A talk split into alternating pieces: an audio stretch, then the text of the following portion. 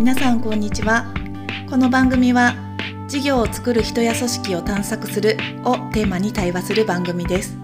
新事業創出に挑む皆さんにとって新たな視点やアイディアが想起される時間になれば嬉しいです。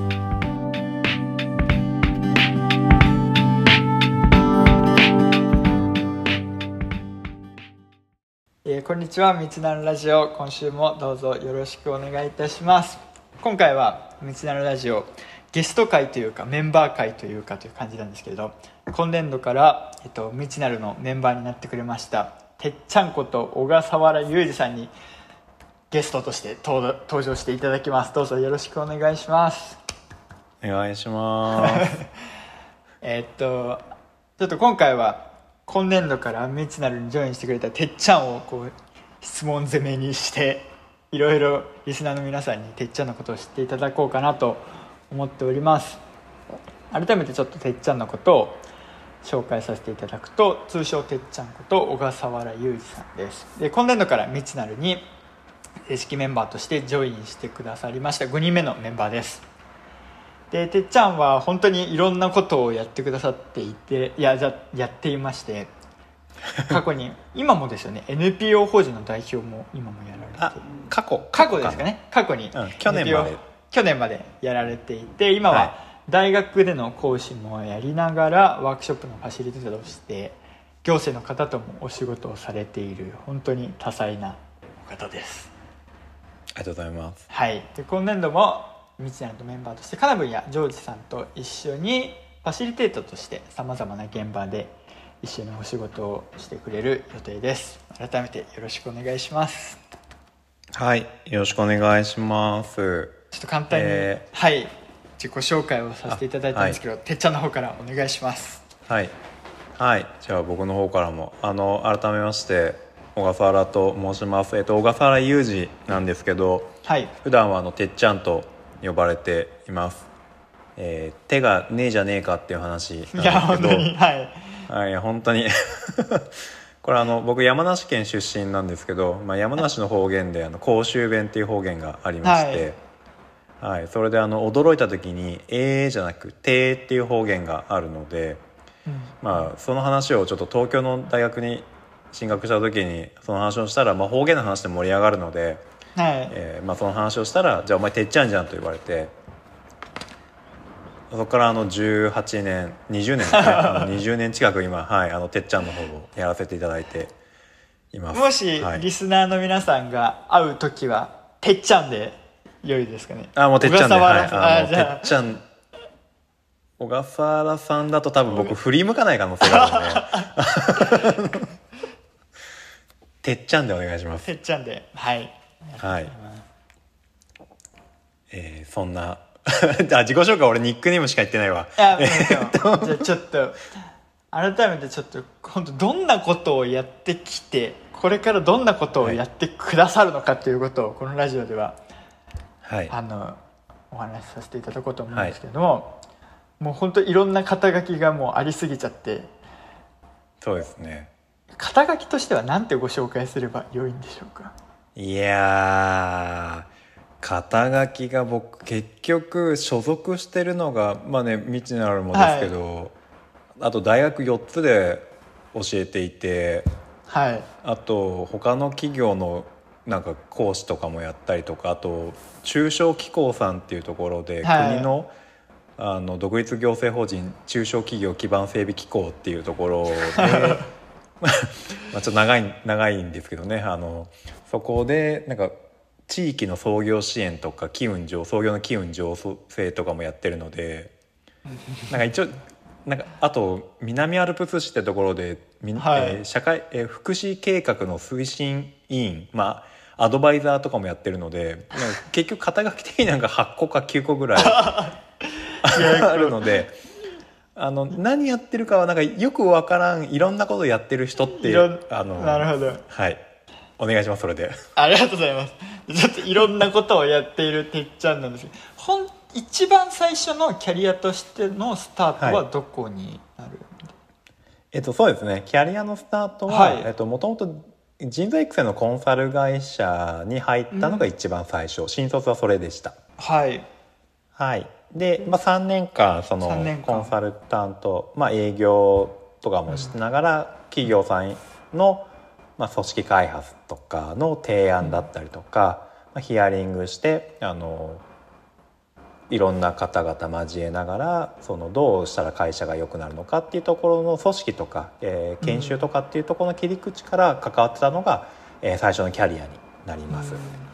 りがとうございます。そこからあれですね。少し事前に伺ったんですけどすごいワークショップをひたすらこう数をこなす時期を経て今のようなキャリアになったっていうところでそのワークショップとかをこうこなすようになったきっかけみたいなそこのキャリアからどのようにこう展開されていったんですかね？そうですね。あの、はい。前職の時の上司に言われたのが7分の7楽しめって言われて、うん。はい。それが会社の仕事も土日も全部楽しめと。要はほとんどの人が7分の2、要は土日しか楽しんでなくて、うん。7分の5の仕事の平日を楽しんでないから両方全部楽しむんだったら公私混同しながら、えーうん。平日も土日も組み合わせてたあのやってけって言われたんですね。はい。でその時になんかちょうど僕のこう大学の後輩がなんか就活で悩んでるって話を聞いて、はいあこれはなんか僕が教えれるもんじゃなくていろんな人と対話をしたり、ワークショップを通して自分で考えて気づくきっかけがあったらいいな。しかも僕のその最初のキャリアの会社はもちろんうん。こうインプット的な部分もあるし、ダイアログみたいなみんなで話をしたり、自分で気づいたりすることの機会を作ってる。両方をやってたとこだったので、うん。まあ、そこの学んでたこととかを生かしたり本を読んだりとかしながらちょっと試しにワークショップを自分なりに作ってみたらなんかすごい後輩が喜んでくれてうん。でしかも会社の中でもこうつながってるものもあるなって思った時にあこれはなんか自分にとってワークショップすごい大事だよなと思っていろいろ数をこなして土日に行ったらそっちの方に仕事が入ってくるようになってうん。まあ、ちょっと会社を辞めてそっちの方にシシフトさせて独立1年目はもうこれは僕が合うか合わないか僕が本当に価値を提供できるかどうかもちゃんと判断したいなと思って、もう「はい」か「イエス」か喜んででひたすらワークショップや ファシリテーションをもうまず数こなそうと。はい。で行ったのが2014年とか5年の時に、はい。まあ、約10年近く前ですね。ははい、そこでひたすら数をこなしていったらまあおかげさまでいろんなご縁をいただいていはい。こうメディアに取り上げてもらったりとか、うん。いろんな出会いをいただいた機会がありました。へえいやその過去のこと結構ノートにいろいろ書いてくださってるじゃないですか。過去のことを含めてその、いやそれを読んでいくともう本当流れがこうあちこちこう外から見てるとすごい本当にいろんなことをやってらっしゃるなって思ってるんですけど 軸として常にやってらっしゃるのはワークショップっていうふうに捉えて大丈夫、うんうん、そうですね。基本のなんかい 何やってんのってよく言われるんですけど、あの多分僕人から見たら大学の先生だけど人から見たら企業でワークショップやってて、いやそうなんですよね。人から見たら なんか街づくりのアドバイザーだったりするんですけどはい。き基本はもう全部柱はワークショップとかファシリテーションっていうのを軸に、はい、やってる感じです。いやなんか最高あれでしたっけ？1年間で 300? 何個？あえっ、とね1年間で240回かな確か。240いやすごすぎますよ。もう休日1日3回とかがあったっておっしゃあってた。そうそうそうそう。あの午前中お昼夜みたいな形で あの3回ワークショップを。あ1000回ワークショップやったりとかもう本当ねえ今今思うとよくあんなできたなっていうぐらい。いやすごいっすよ。もうその話聞いた時びっくりしすぎてそんなに人はワークショップをできるのだろうか 思いました。はい。まあでもねなんはい。か時間的にはなんか2時間とか3時間とか、うん。まあ、そういうものが多かったのもあるのであとはもうその時からもう大学の授業を非常勤でやらせてもらったところも、うん基本的にもうワークショップ型の授業しかしてなかったので、うん。それを。そういうのも入れるともう全然そうそう240回ぐらいは全然やってたなっていう。いやすごいですよね。だからもうそれを10年ぐらいやられてたりするからそう総ワークショップ開催数で言ったらいくつになるのやらっていう。いやでもでも1000回は多分絶対や言ってってると思う。ますよね。うんまあそのうち何回がちゃんいいあのいい場だったかどうかはちょっと一回置いといてね まあまあまあいやいや。いやいや数と質はあれですよねやっぱり。本当に。いやそうそう。やっぱね数こなさないと質は高くならないと思ったしだからね今思うと8年前とかのワークショップはなんかあれ戻り戻りてえなとか。あー。ああやればよかったああるのよ。なみたいな。いやそうそうそうあるある。うん。もっとこうすればよかったなってあるけどでもちゃんと数こなしうんたから今があると思うとあなんかああいう時はすごい無駄じゃなかったなと思うし。ん。いや本当にちょっといやリスナーの皆さん結構逆に謎は深まってるのかもしれないと思いながら今 誰だよってね。話しているんですけれども。今年度からその未知なのではい一緒にはい現場に入ってくださるっていうところで、今はい今年度の動きとしてこう企画してい。るどんな現場に入ってくださるのかっていうとどういう現場でこれから皆さんと出会うことがありそうでしょうか？あそうですね。なんかもうすでにミジナルとして提供しているそのハッチとか、まあ、そういうところにもちょっとメインで入らせてもらいながら企業さんのこう、えー中で一緒にこううん半年近く伴走しながらワークショップをするってことももちろんありますし、はい。あとはなんかこうセミナー的な形でこう、ワークショップの機会を作ったりとかっていうのもできたらいいんじゃないかなとは思いますけど、まあ、基本は組織の中とかあの、うんそんな中でワークショップをする場でなもしかしたらお会いするかもしれないなとは思ってます。ありがとうございますじゃあ本当セミナーであったりとか実際に今パートナーとしてやってくださってる方は現場で会うかもしれないですしっていうのがそうですね。はい。その時はぜひ吉野にぜひ。はい。よろしくお願いします。いやあの過去にこう本当に1000回以上ワークショップをやってくださってるてっちゃんだからこそこう未知なので新たにこんなワークショップとかこんなことやったら面白そうとかっていうのを今も考えてくださってるのかなとか思っていたりするんです。けどまさにこのラジオ収録の前にも社内で一つワークショップを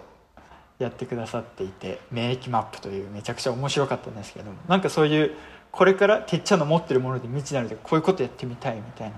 何か考えてたりするものってあるんでしょうか？そうですね。なんか僕が今までやってきた経験とか学んできたものってもちろんワークショップデザインとかファシリテーションとか、はい。あとは組織開発とかうん。なんかそういったところですけどなんかそれの学んできたものをうまくこう取り入れて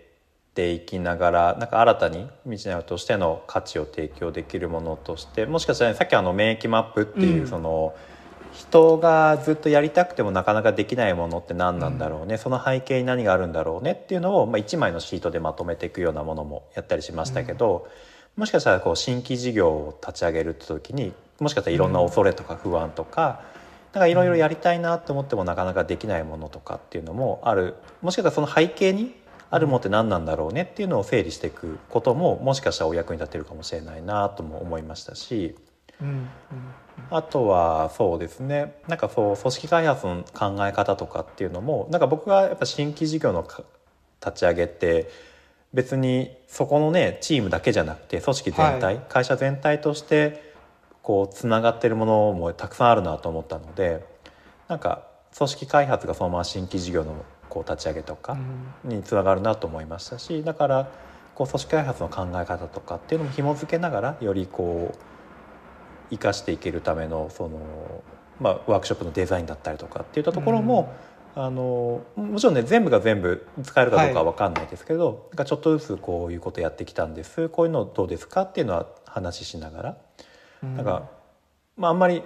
あたまたまですけどねあの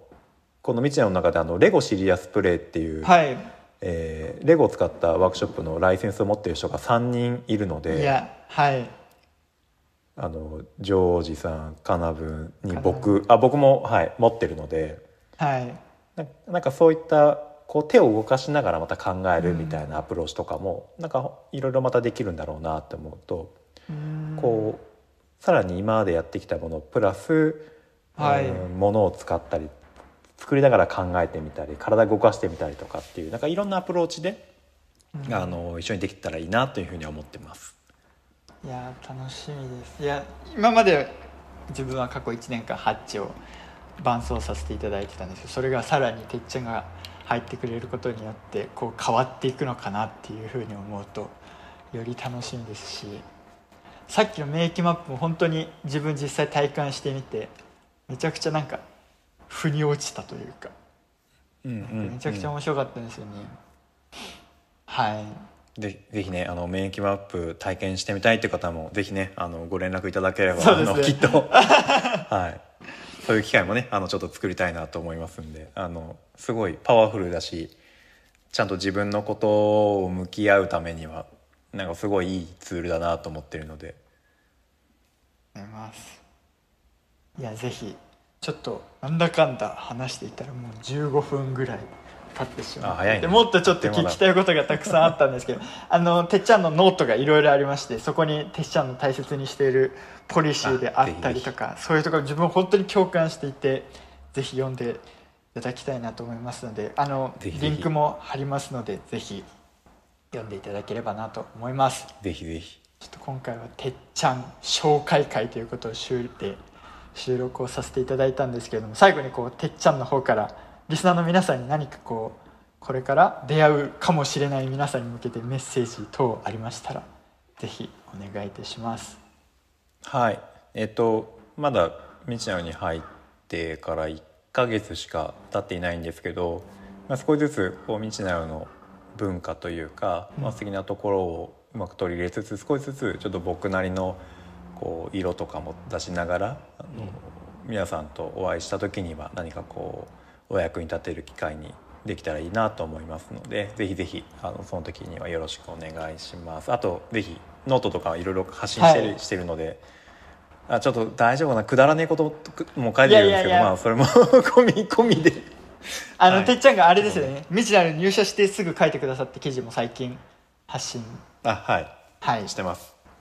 ぜひね。ぜひありがとうございます。そうですね。そちらもねちょっと読んでいただけるとあのどういう背景であの本当にすごいいろんなご縁があって、うん僕ちょっと見ちゃうに入ることになったので、まあ、そいれもや面白いですこよね。